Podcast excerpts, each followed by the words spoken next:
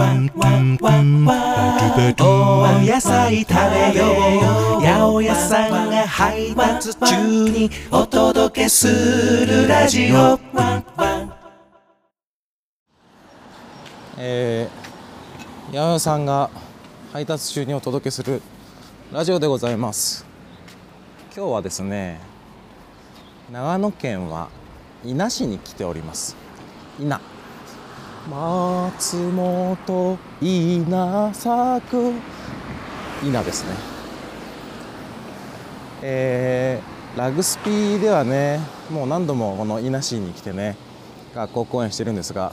先々週に引き続きかな、先々週かな、分かんない、5月にもね、長野県は諏訪地方に行って学校公演やってきたんですが、今日は伊那に来てね、また小中学校回っておりますよ。もう今日行ったもう学校がすごかった。もうみんなのエネルギーが有り余っててね、もう負けそうだったけどね、なんとか頑張ってね、元気な公演をお届けしてきましたよ。でね、今日はね、昨日着いてね、夜ね、スーパーちょっと覗いてね、あ、これいいじゃんっていうのがあったんでね、梅です。梅のお話をしたいかなと思ってますんで、どうぞお楽しみください。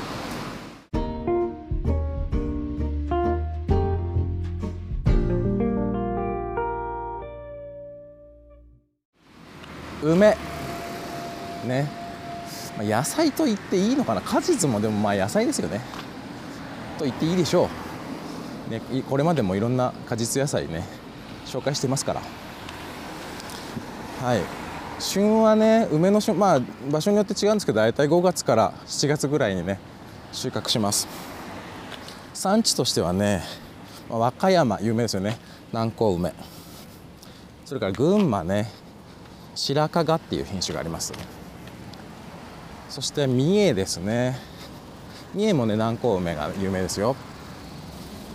ね、和歌山でだいたいね、シェアの6割ぐらいはねになっておりますよ。で、今いるね、ここ伊那にもね、美味しい梅がありまして、信濃小梅と呼ばれるね、まあ、下伊那原産とされるね梅があります。種が小さくて果肉が厚いね品種になってますよ。そもそもなんですけど、梅はですね、花をめでる花梅、花を鑑賞するための梅ね、花梅っていうのと、実を、まあ、食用する実梅っていう2種類に分かれます。だからね、梅の花が綺麗だねなんつって、それがそのままね食べれる梅がつくのかっていうとね、そういうわけでもないんですね。さくらんぼと一緒ですね。桜が綺麗だからといって、そのさくらんぼが美味しいわけではないと。見る梅と食べる梅は違いますよということですね。他にもね、さっき言った南高梅、白加賀なんかとね並んで、いろんな種類の梅があります。五白って呼ばれるね、古い白って書く、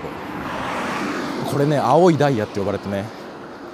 梅酒とかシロップ漬けとかね、そういうのに使われるような梅です。南高梅とかはね、どちらかというと実が柔らかくてね、大きいでしょ。梅干しでよく食べると思います。それから今いる伊那に近いね、山梨ではね、甲州小梅って言って、これも皆さんご存知、カリカリ小梅ね、甲州小梅ですよ。あ、今ね、多分トラックの音とか聞こえてるかと思うんですけど、天竜川のね川沿いをね歩きながら収録しております。前回諏訪でも自転車に乗ってね、乗りながら収録しておりましたが、今日もねホテルの部屋で撮るの味気ないなと思いまして、なんかこの後は雨が降るらしいんで、降ってくる前にねちょっと歩きながら収録しようかなと。今ちょうどね天竜川の河原にね、河原の道を歩いております。この川が私のふるさと岩田までね続いておるかと思いますと、なかなか感慨深いね。だから昔この辺でね取れた木材なんかそのままねいかだにして岩田の方までね運んだりとかしてたんですよ。はい、どうしようかな、ちょっと川渡ろうかな、せっかくだからね。前来た時ね伊那名物とか、まあ、ローメンっていうね、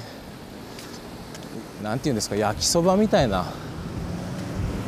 スープ、店によって違うんですけどスープ状にするお店もあるんですね。前来た時なんか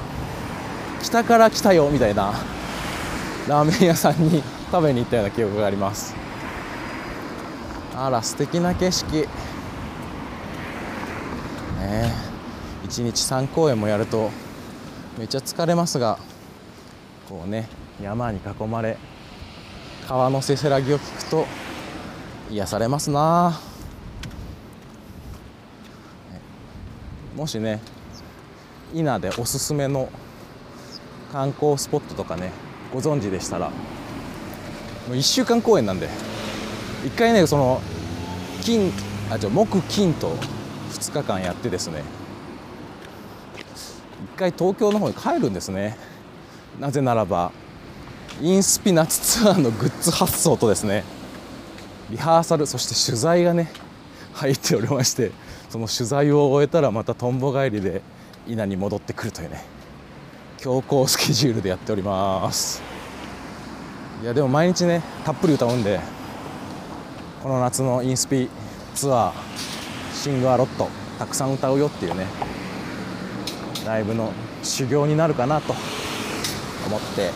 やっておりますよ。はい、そして梅の話でしたね。梅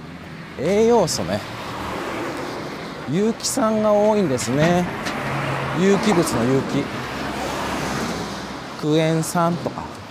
リンゴ酸とか琥珀酸、酒石酸、酒の石って書いて酒石酸ね、この辺りはね疲労回復効果がありますよ。まあ、酸っぱい匂いがねクエン酸とかありますんで、その匂いでね食欲増進効果もあります、ね。梅干し食欲ない時はね酸っぱいものとか食べると思うんです。まあ、それの一つですよね。でね、体のね健康を保つにはですね、まあ、体の pH バランスっていうんですか、酸性アルカリ性のバランスをね上手にとってあげると、ね、体の調子が良くなります。でね、梅干し酸っぱいから酸性かと思いきやねこれアルカリ性なんですね。タンパク質とかね炭水化物、米とか肉とか魚とかねそういうの食べるとね体はね酸性に傾いていくんですね。だから、ね、そこでね梅干しをちょっと食べてあげると、それだけでねもうほんの一粒とかでいいんですね。それを食べてあげると体の酸性アルカリ性のバランスが良くなって体の調子が良くなるということでございますよ。レシピをじゃあ紹介しましょうか。うちでねよくやるのはね梅きゅうりね、もうそのまんまです。きゅうりを叩いて梅干し潰してぶっかけるっていうね、なんとも簡単なんともお手軽な一品おつまみにもなるし、サラダ的に食べてもいいしね。これはね、たたききゅうり、ごま油とかね、お醤油とかかけてもいいですよ。はい、それからね、これやる人結構いるんじゃないでしょうか。そうめんの薬味としてね、梅干しをね使うっていうこともできますよ。それからドレッシングね、ドレッシングなんかいいんじゃないですかね。梅ドレッシング、青じそドレッシング、普通の青じそだけのやつを買ってきてね、そこに梅干しぶっ込むとかもね美味しいですよ。それからしゃぶしゃぶね、うちよく豚肉のしゃぶしゃぶ肉買ってきてですね、やるんですけど、梅干し潰してね、薬味みたいにしてちょいっとのせてね、ネギとでも合うし、ごまとでも合うし、ポン酢でも合うし、これまた美味しい調味料としてね梅干しを使う。そして何といっても忘れてはいけないおむすびですよ。北といえばおむすびでしょうかね。おむすび、うちその塩と梅だけのおむすびってあんまやらずにですね、かつお節を、花かつおっていうんですか、かつお節、削り節をですね1パック多分 5g ぐらい入ってるパックあるじゃないですか。あれをですねおもむろにボウルに開けまして、そこにご飯とめんつゆをねドバッとぶち込んでね、おかかご飯をまず作るんですね。でおかかご飯を握りながら梅干しを投入するというスペシャルな梅干し結びをねいつも食べております。うちで使ってるのはね、南高梅の蜂蜜で漬けたやつです。塩分もね少なめの 5%、6% ぐらいのやつをね、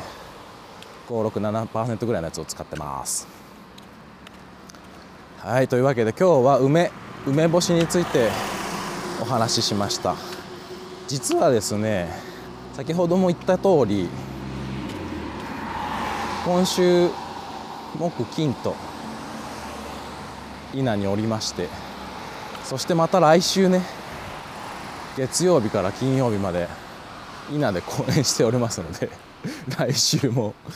伊那から八百屋さんが配達中にお届けするラジオをお届けすることになろうかと思います、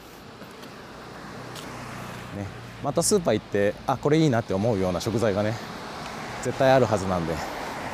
それを眺めながらまた皆さんにお野菜の話題をお届けしたいと思っております。それではまた次回お会いしましょう。バイバイ。